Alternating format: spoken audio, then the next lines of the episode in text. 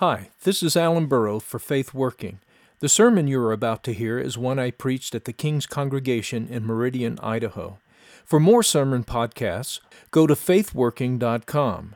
To subscribe to all our Faith Working podcasts, go to the iTunes Store and search for Faith Working under Podcasts. For information about the King's Congregation, go to the church website at thekingscongregation.com.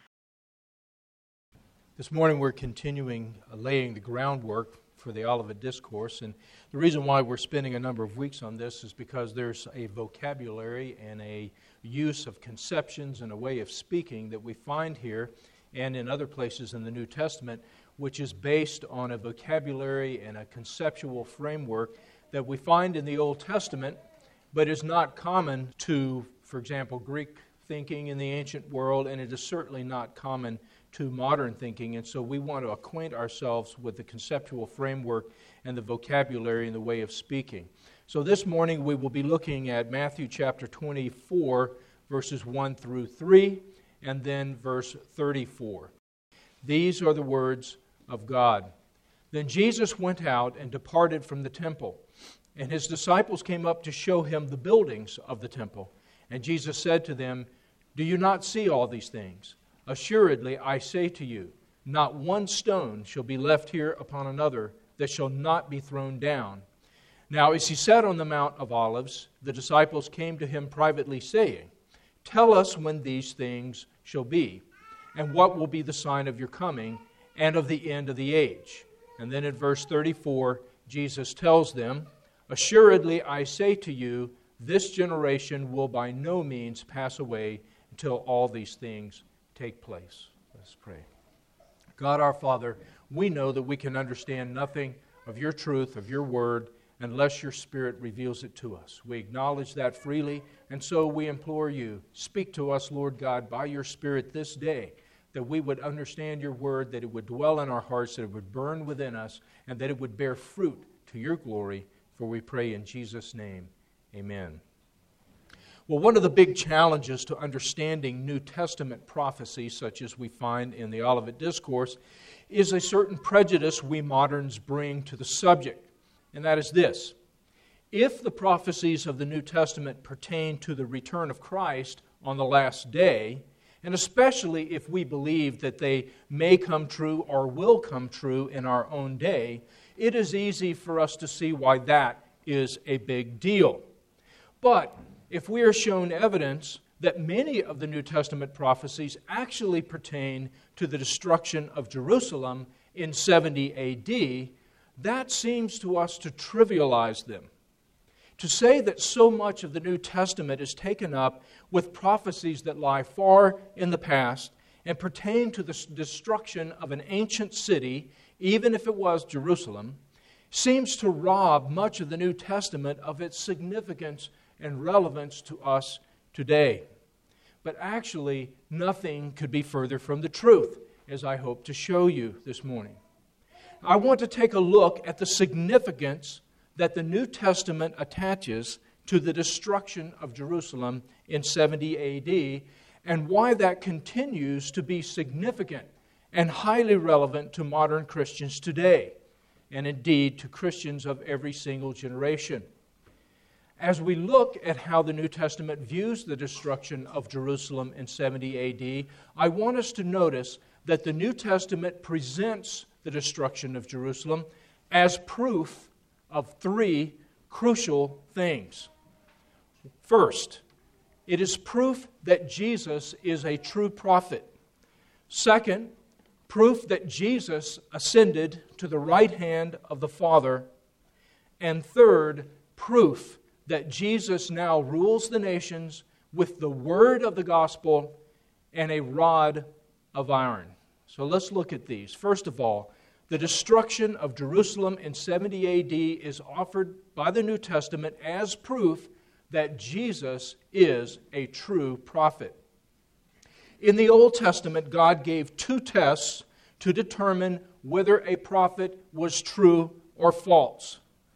One whether that prophet led the people of God toward God as the one true God, or whether they led the people of God away and, and opened them up to the worship of other gods. That's the first test. And you can find that in Deuteronomy chapter 13. The second test was whether the things that the prophet prophesied came to pass. Deuteronomy chapter 18. In either case, false prophets were to be put to death. Now, when it came to prophesying events, it was important that the events be verifiable. Prophesying vague events, such as we find in fortune cookies or such that you find in horoscopes in the paper, those aren't verifiable because they're so vague, anybody can interpret them as being true at any given time. So that does not qualify as an event which is verifiable. So prophesying vague events does not qualify.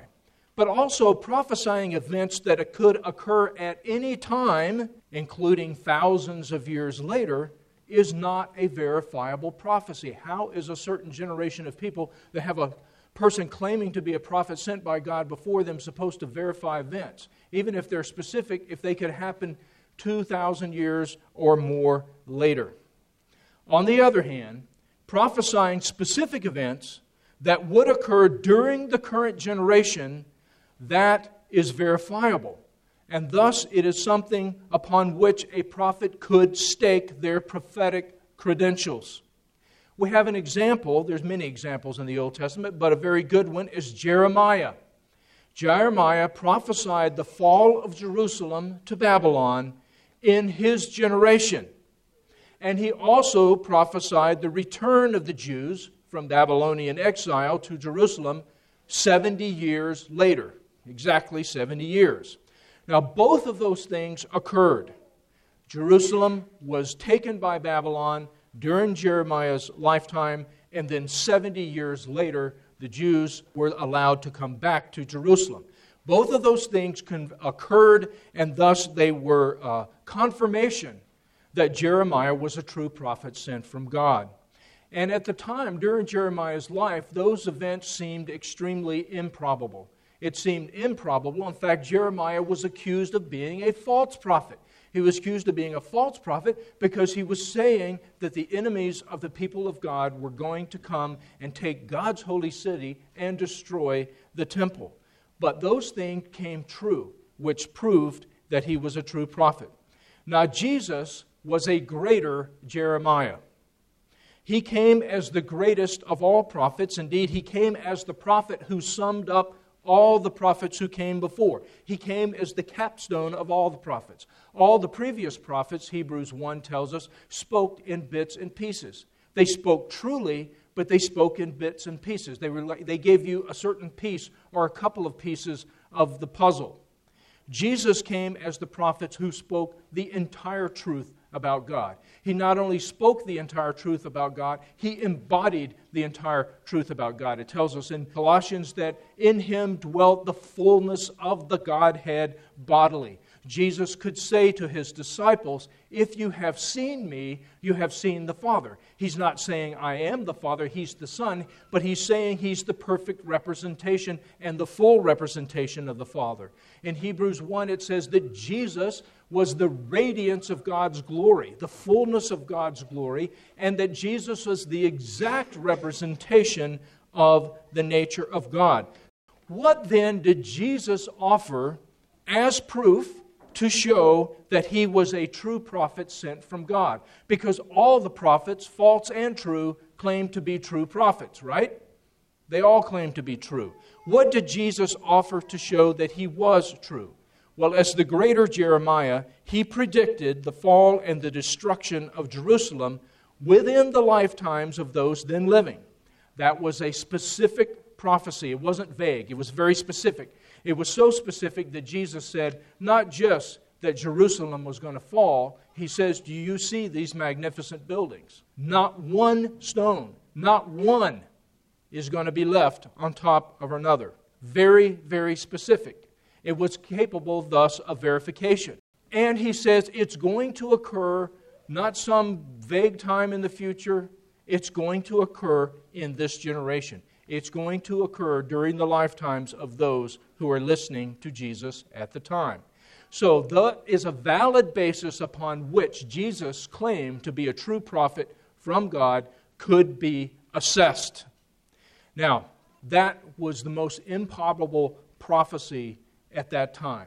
It seemed to be impossible. This was Herod's temple.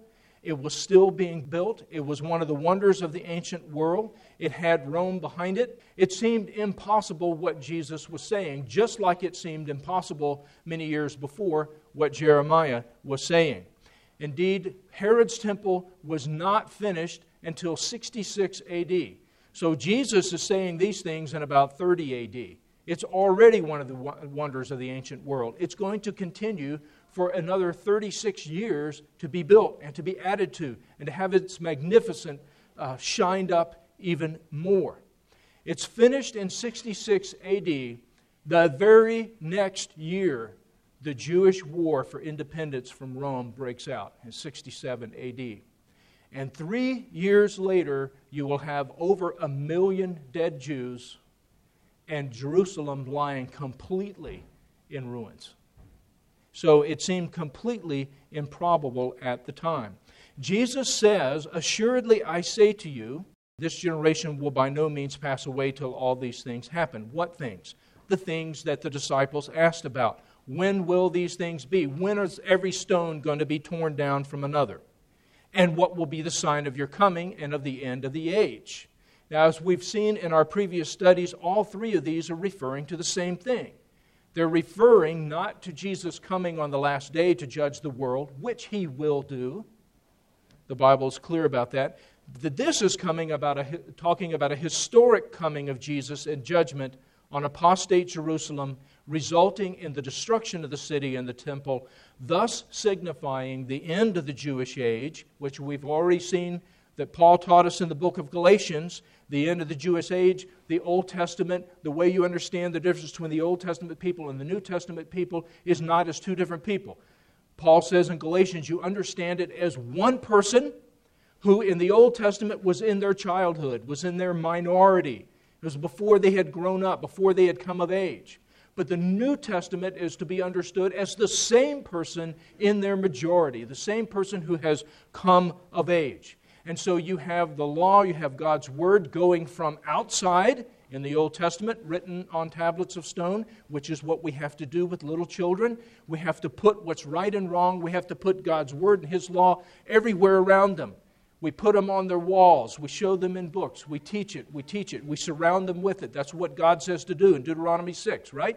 He says, If you love me with all your heart, mind, soul, and strength, here's the first thing you do. This word that I give you this day shall be everywhere your children look.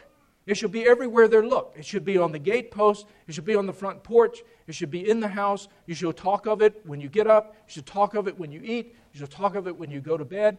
They live in a world where the Word of God is around them. They get it in surround sound all the time.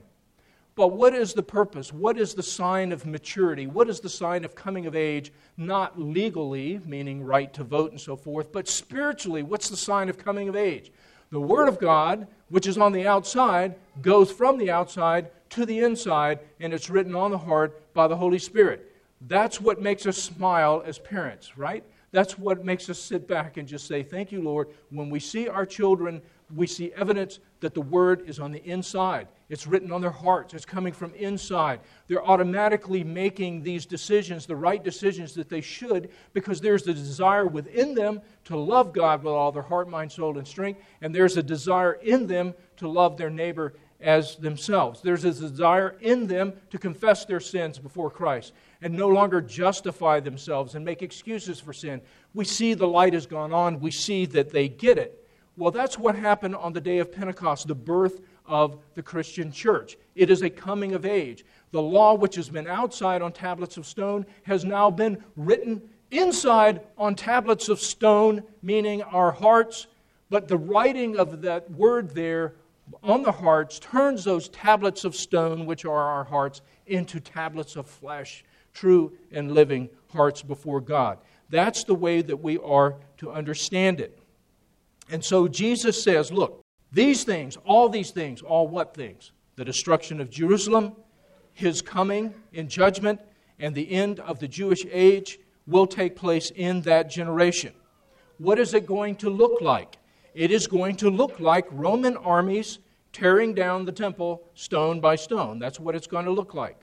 And Jesus says, Assuredly, Amen. That's the word for Amen. Before God, I tell you, listen to me, take this to the bank, listen to what I'm saying, because as improbable as it sounds, I'm telling you this, it's all going to occur before this generation passes.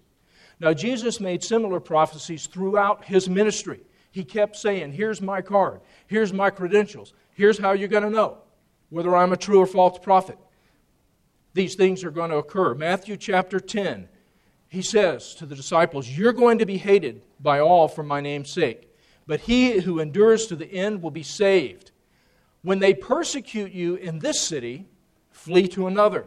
For assuredly, amen, before God I say to you, you will not have gone through the cities of Israel before the Son of Man comes. He's saying you're not going to be done evangelizing Judea before the Son of Man comes. Now, he's not talking about coming on the last day here to judge the world, which he's going to do. Here, he's talking about coming in judgment on apostate Jerusalem. In Matthew 16, Jesus prophesied, The Son of Man will come in the glory of his Father with his angels, with his messengers, and he will reward each according to his works. Assuredly, I say to you, there are some standing here who shall not taste death till they see the Son of Man coming in his kingdom. In Matthew 26, Jesus, during his trial, prophesied to the high priest. Now, thus far in this trial, Jesus has been silent. The high priest keeps asking him questions. Jesus keeps saying nothing. But finally, the high priest puts Jesus under oath. He says, I put you under oath by the living God. Tell us, are you the Christ, the Son of God, or not? And Jesus said to him, It is as you said. Now, Jesus has made the claim, and now he's going to give him the proof. I've made the claim. It is as you say. I am the Christ. I am the Son of God. Now I'm going to give you the proof how you know. Nevertheless, I say to you that hereafter you, high priest, you will see the Son of Man sitting at the right hand of power and coming on the clouds of heaven. You're going to see this. Now, why is all this important? For this reason. Skeptics have openly accused Jesus of being a false prophet because these prophecies, they say, did not come true. In other words, they get the fact that Jesus was offering this as proof. And they say these things did not come true. Bertrand Russell, the brilliant 20th century British mathematician and famous atheist, wrote a book named Why I Am Not a Christian. And in that book, he said this Jesus certainly thought that his second coming would occur in clouds of glory before the death of all the people who were living at that time. There are a great many texts that prove that, and there are a lot of places where it is quite clear that he believed that his coming would happen during the lifetime of the many then living. That was the belief of his earlier followers, and it was the basis of a good deal of his moral teaching. Bertrand Russell understood what many liberal theologians don't, which is you cannot divorce Jesus' moral teaching from the prophecies that he gave. Because in so many contexts, he stakes his moral teaching. He bases them, the authority of them, on his credentials as a true prophet, which he in turn based on those prophecies coming true in that generation. Gerald LaRue wrote in The Skeptical Inquirer Jesus explained the signs of the end of the age and promised his disciples that the new kingdom of God would be ushered in during their lifetime. Jesus was wrong. All we can say is that from that time on, every prophetic pronouncement of the ending of time has been wrong. Now, that's just two of the skeptics. I could give you many other examples. But they have rightly argued if Jesus was wrong in these prophecies, then we cannot trust anything he said on any subject. So we have a great irony here. For the very prophecies that Jesus offered to prove that he was a true prophet are the very ones upon which these skeptics have concluded that he was a false prophet. And not only that, but this has played a major role in liberal theology and the assault of liberal theology on the integrity of the Scriptures. R.C. Sproul observed it in these words The chief ground for the radical criticism of modern biblical scholarship, which has resulted in a wholesale attack on the trustworthiness of Scripture and a far reaching skepticism of our ability to know anything about the real historical Jesus, is the thesis that the Gospel's records of Jesus' predictions contained glaring errors and gross inaccuracies. Sproul, in his book, The Last Days According to Jesus, recalls his days in seminary, and he did not go to a conservative seminary. He recalls his liberal seminary professors' heavy emphasis on biblical texts regarding the return of Christ, which they constantly cited as examples of errors in the New Testament and proof that the text had been edited to accommodate a crisis in the early church due to so called parousia delay. In other words, they say these early Christians obviously believed that Jesus was coming in their own day. And then he didn't come. The world didn't end. The final judgment didn't come. The cosmos did not dissolve. The periodic table did not melt down. So obviously, Jesus was wrong. And so the church, in a panic state, had to accommodate that and adjust things and rewrite them and go, oh, oh, well, this generation doesn't actually mean this generation. This generation means this race, or this generation means something else. It is ironic that the modern evangelical church, and I say that not as a slight because we're part of the modern evangelical church, but it's ironic that the modern evangelical church has played right into the hands of the skeptics and liberal theologians by insisting that Jesus' prophecies were not fulfilled in that generation, but still lie in the future. This has resulted from well meaning Christians violating the rules of biblical interpretation. Remember what we have learned thus far. Take the straightforward language straightforwardly and the apocalyptic language apocalyptically. The modern evangelical church has largely reversed that and taken the apocalyptic language literally and the straightforward language metaphorically. The skeptics and liberal theologians have followed the modern church's error in that they take the apocalyptic language that seems to be talking about the end of the world, they take that literally, but they have pounced upon the modern church's failure to take the straightforward language straightforwardly. And the straightforward language, again and again, is the part where Jesus says to the disciples, Assuredly, Amen, I say to you, all these things will occur during this generation. And they did. Jerusalem and the temple were laid waste by Roman legions in 70 AD. Herod's temple was completely destroyed. All of Jesus' prophecies came true. They all prove that he was a true prophet, but we miss it. And skeptics and liberal theologians have a field day because we fail to read Jesus' prophecies biblically and we fail to grasp the significance of the destruction of Jerusalem. So, we, as the modern evangelical church, have to recognize this error and we have to turn around from it. And so, that is our first point. The destruction of Jerusalem in 70 AD is Jesus' own proof that he offered that he was a true prophet sent from God. And I ask you, is that important or not? Yes, it is. Is that important today or not? Yes, it is. Secondly, the destruction of Jerusalem in 70 AD is proof that Jesus ascended to the right hand of the Father. Forty days after Jesus rose from the dead, he ascended into heaven. In the words of Mark at the conclusion of his gospel, he says Jesus was received up into heaven and set down at the right hand of God. Now, this is the same event that Daniel described in his famous vision of the Son of Man in Daniel chapter 7. This is what it says I was watching in the night visions, and behold, one like the Son of Man coming with the clouds of heaven. But notice, where is he coming?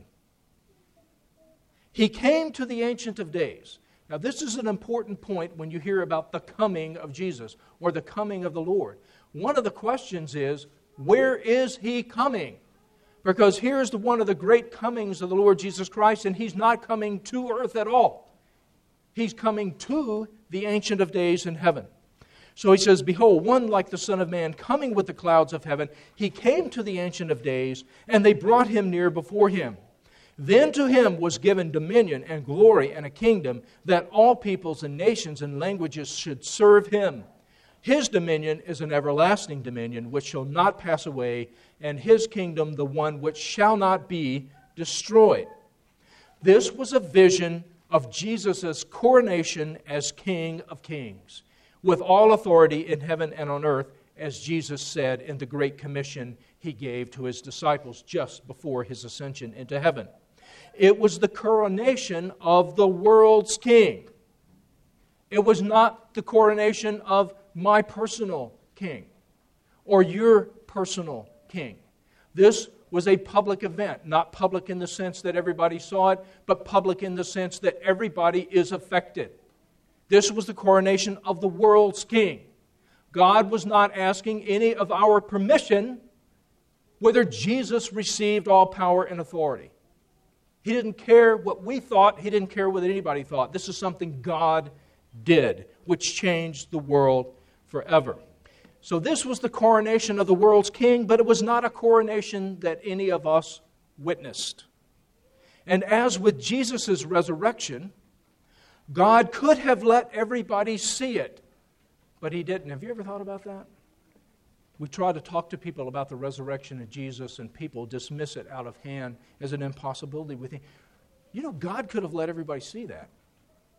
God could have let everybody see the coronation of Jesus in heaven, but He didn't. And this is one of those proofs that, as Isaiah tells us, you know, our ways are not God's ways. Because if we were doing it, we would have made it bigger than the Super Bowl. It would have been on every network. It would have been recorded, it would have been preserved, it would have been placed on YouTube, it would have been translated into every language. Everybody would have witnessed it, but that's not the way God did it. He chose a few witnesses.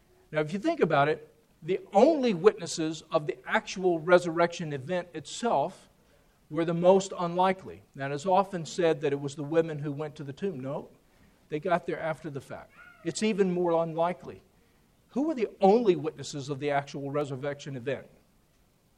Pagan Roman soldiers who were set there to guard the tomb. They're the only ones out of everybody who could have witnessed this pagan Roman soldiers. Everybody else witnesses the resurrected Jesus after the event.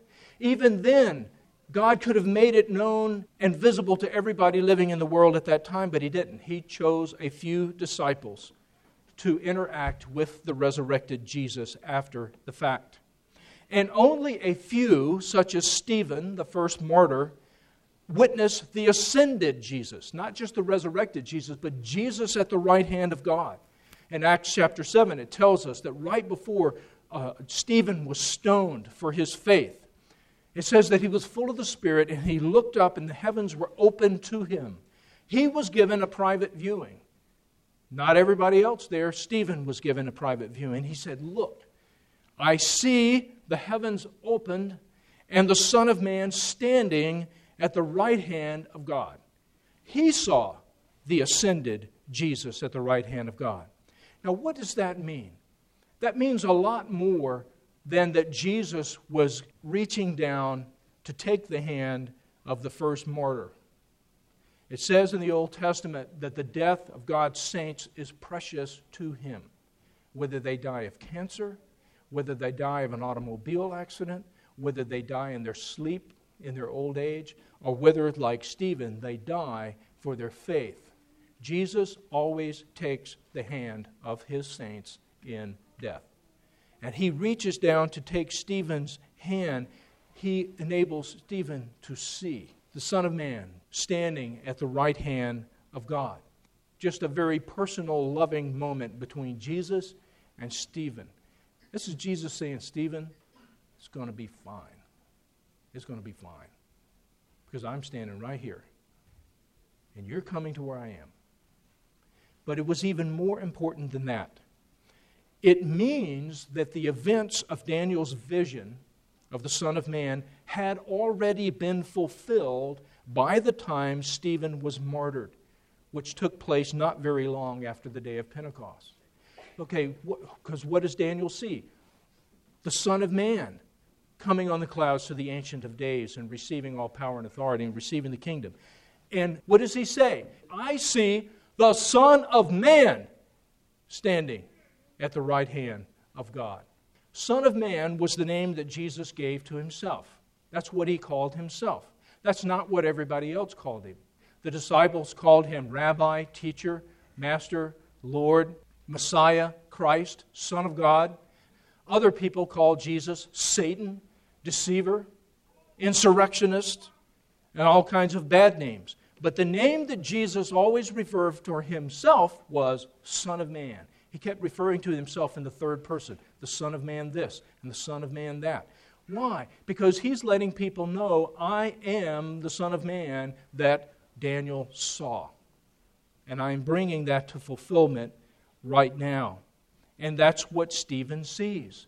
Now, if you remember very quickly in the Old Testament, Son of Man, it says in the Daniel vision, one like the Son of Man. What's that supposed to mean? Remember, Son of Man is the name that God gave to the prophet Ezekiel, who was a contemporary of Daniel. Ezekiel is a priest whom God calls as a prophet. Now, that's unusual. God typically doesn't mix the offices like that. And then God keeps calling Ezekiel throughout the book Son of Man, Son of Man, Son of Man. He never calls him Ezekiel, he keeps saying Son of Man, Son of Man. And then in Daniel's vision, he sees one like the Son of Man, one like Ezekiel, that is, one who is a priest, a high priest, whom God has called as a prophet. Daniel sees one like that coming on the clouds before the Ancient of Days and becoming the King of Kings. And Jesus is saying, I'm that guy. I am the priest, prophet who becomes the King of Kings. That is me. What were the signs that Jesus offered that these things were true? Because again, God didn't let us all see this.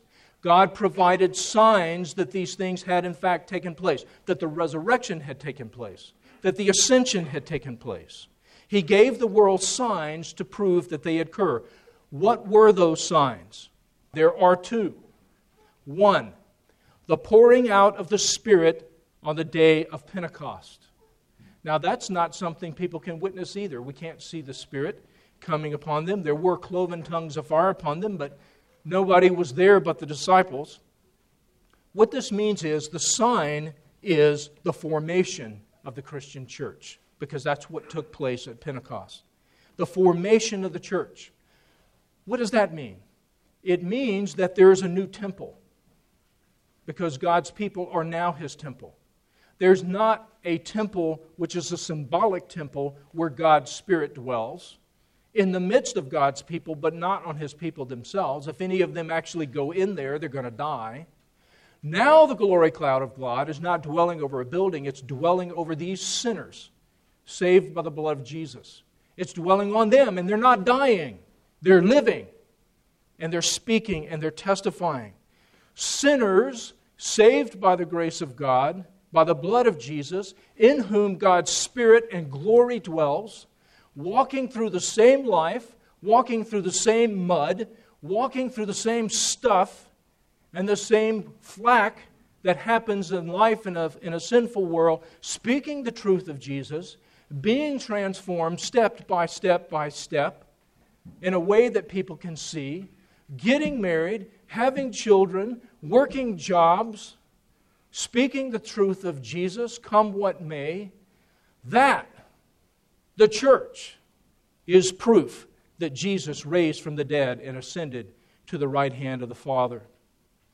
The second sign is the destruction of apostate Jerusalem, that is, the removal of Christ's Spirit from that temple that had now become an idol and a celebration of a Christless Judaism the removal of Christ's Spirit from that temple, moving it into the temple of flesh. and therefore the removal of Jesus' protection from Jerusalem that had rejected not only the testimony of Jesus, but the testimony of the Holy Spirit and of the church for 40 years. When Jesus said to the high priest, Hereafter you will see the Son of Man, who? The Son of Man, sitting at the right hand of the power and coming on the clouds of heaven. He wasn't saying that the high priest would see him like Stephen saw him, which was an actual seeing. For the word says that Stephen was filled with the Spirit, and this high priest most definitely was not. He is saying that the high priest will see proof that Jesus is at the right hand of God and coming in judgment on apostate Jerusalem, of which that high priest was head. And Jesus was saying the same thing when he says in Matthew 24 30, Then will appear the sign of the Son of Man in heaven. Not the Son of Man in heaven, but the sign of the Son of Man in heaven. And then will mourn all the tribes of the earth. The word is actually land, referring to Israel, because they are the tribes of the land. And they will see the Son of Man coming on the clouds of heaven with great power and glory. They will see the sign, the proof that the Son of Man, Jesus, is in heaven at the right hand of God when he comes in judgment on apostate Jerusalem. That is the proof that Jesus prophesied to show that he had received from God all authority in heaven and on earth. Is that important today? Yes, it is. It is critically important. Number three, the destruction of Jerusalem in 70 AD is proof that Jesus rules the nations right now with the word of the gospel and the rod of iron. The book of Revelation opens with part that we typically skip over because it opens with a salutation. It tells us who the letter is to and who the letter is from. And this is before we get into the vision part of the book. The opening salutation is the straightforward part. There's no apocalyptic language here. It says that the letter is from Jesus Christ, the faithful witness, the firstborn from the dead, and the ruler over the kings of the earth. Revelation 1 5. Notice, this is not the vision part. This is about who this letter is from. This is the straightforward part. This letter is from Jesus Christ. Check, we get that. The faithful witness, check, we get that. The firstborn from the dead, check, we get that. And the ruler over the kings of the earth, no check, no, we don't get that. It was saying he was already, when this letter was written in the first century, he was already the ruler of the kings of the earth. And so the salutation continues To him who loved us and washed us from our sins in his own blood and has made us kings and priests to his God and Father. Now, we get the fact that we're priests. We get the fact that they were priests in the first century, right? Because the priesthood of all believers. That's something the evangelical church gets. What about the kingship of all believers? We don't get that. Revelations says you don't get to separate them. We think we're priests now, and one day we shall be kings, because Jesus one day will assert his kingly privileges, but not now. No, if we're not kings, we're not priests. And we're not kings unless Jesus is king. But if Jesus is king, then we're kings in him. And if Jesus is priest, then we're priests in him. That's the way it works. Now, Revelation tells us that the reigning Christ, the ruler of the kings of the earth, rules by two things a sword and a rod. Revelation 19:15. Now out of his mouth goes a sharp sword, that with it he should strike the nations. But notice, unlike when the, the commander of the Lord of hosts, the pre incarnate Jesus, appeared to Joshua in the Old Testament, and they're about to take the land, and they're about to strike the peoples of the land, where is his sword? In his hand. Which means what? People are going to physically die.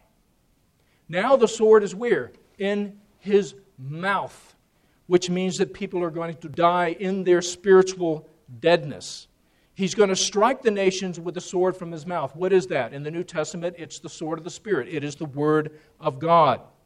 And then Revelation 19:15 completes the verse, and he himself will rule them with a rod of iron. So Revelation speaks of Jesus slaying the world with the word, uh, the sword that proceeds from his mouth, the word of God, the word of the gospel. and also ruling them with the rod of iron, which is a symbol of bringing chastisement or judgment. So we know that the word, the sword, is the word of the gospel, and the rod of iron is Jesus' judgment on those who harden themselves again and again against the word of the gospel. This reign began with Jesus' ascension. We've already seen that in chapter 1, verse 5 of Revelation. It's also taught to us in Revelation 12 5. She bore a male child who was to rule all nations with a rod of iron, and her child was caught up to God in his throne. What is that? That's the ascension. That's the ascension. Now, here's a clue. The book of Revelation is the most apocalyptic book in the New Testament. It's the most Old Testament book in the New Testament. And if you don't understand the Old Testament thoroughly, there's no way you can understand Revelation. But here's a clue Revelation 12 is talking about the ascension of Christ. Revelation 12, you're in the middle of the book. You're right in the middle, and it's talking about the ascension of Jesus. Modern evangelical church, you're in the middle of Revelations, it's talking about the ascension. Think about it. Now, what this looks like, ruling by the sword and the rod, is what is given to us in Psalm 2, one of the most quoted Old Testament passages in the whole New Testament, which also happens to be where we first hear about the rod of iron.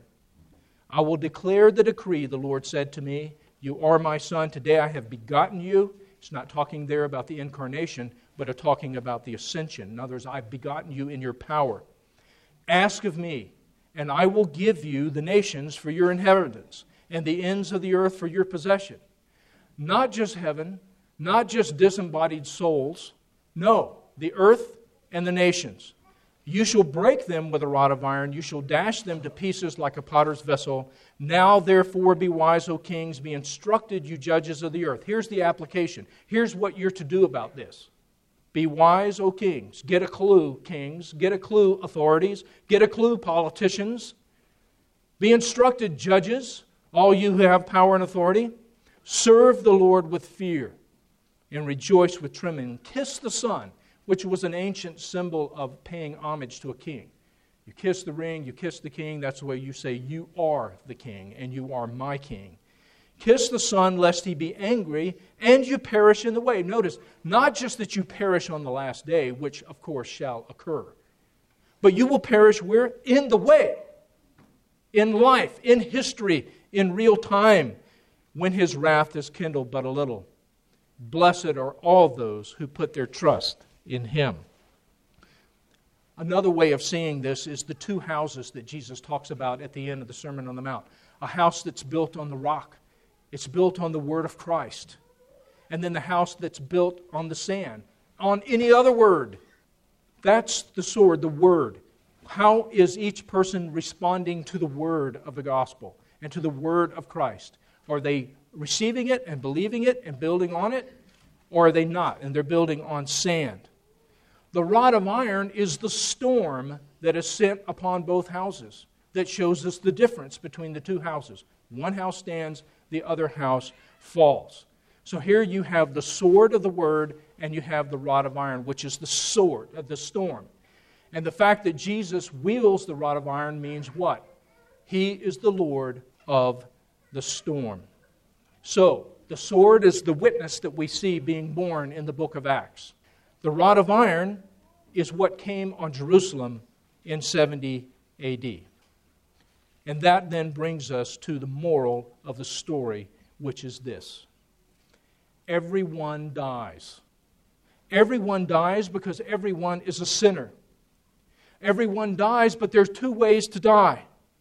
You can die by the sword of Jesus' mouth, the Word of God, which is to say, you can be pierced by that sword as 3,000 were on the day of Pentecost. They died that day because they were united to Jesus, and they died in his death, which means they immediately rose in his resurrection. If you die by the sword of Jesus' mouth, you live even though you die. Or you can die by the rod of iron. You can die under Christ's judgment for having rejected the word of the gospel. Pentecost was the world's first witness of the sword from Jesus' mouth. The destruction of Jerusalem was the world's first witness of the rod of iron. And so you see, the destruction of Jerusalem in 70 AD was not the demise of one more ancient city. It was the sign, the proof that Jesus was a true prophet, that he ascended to the right hand of God, and that he rules the world today by the word of the gospel and the rod of iron. And I ask you, is that important today? Yes, it is. And it's vitally important for the evangelical church to recover these truths. In the name of the Father, the Son, and the Holy Spirit. Amen.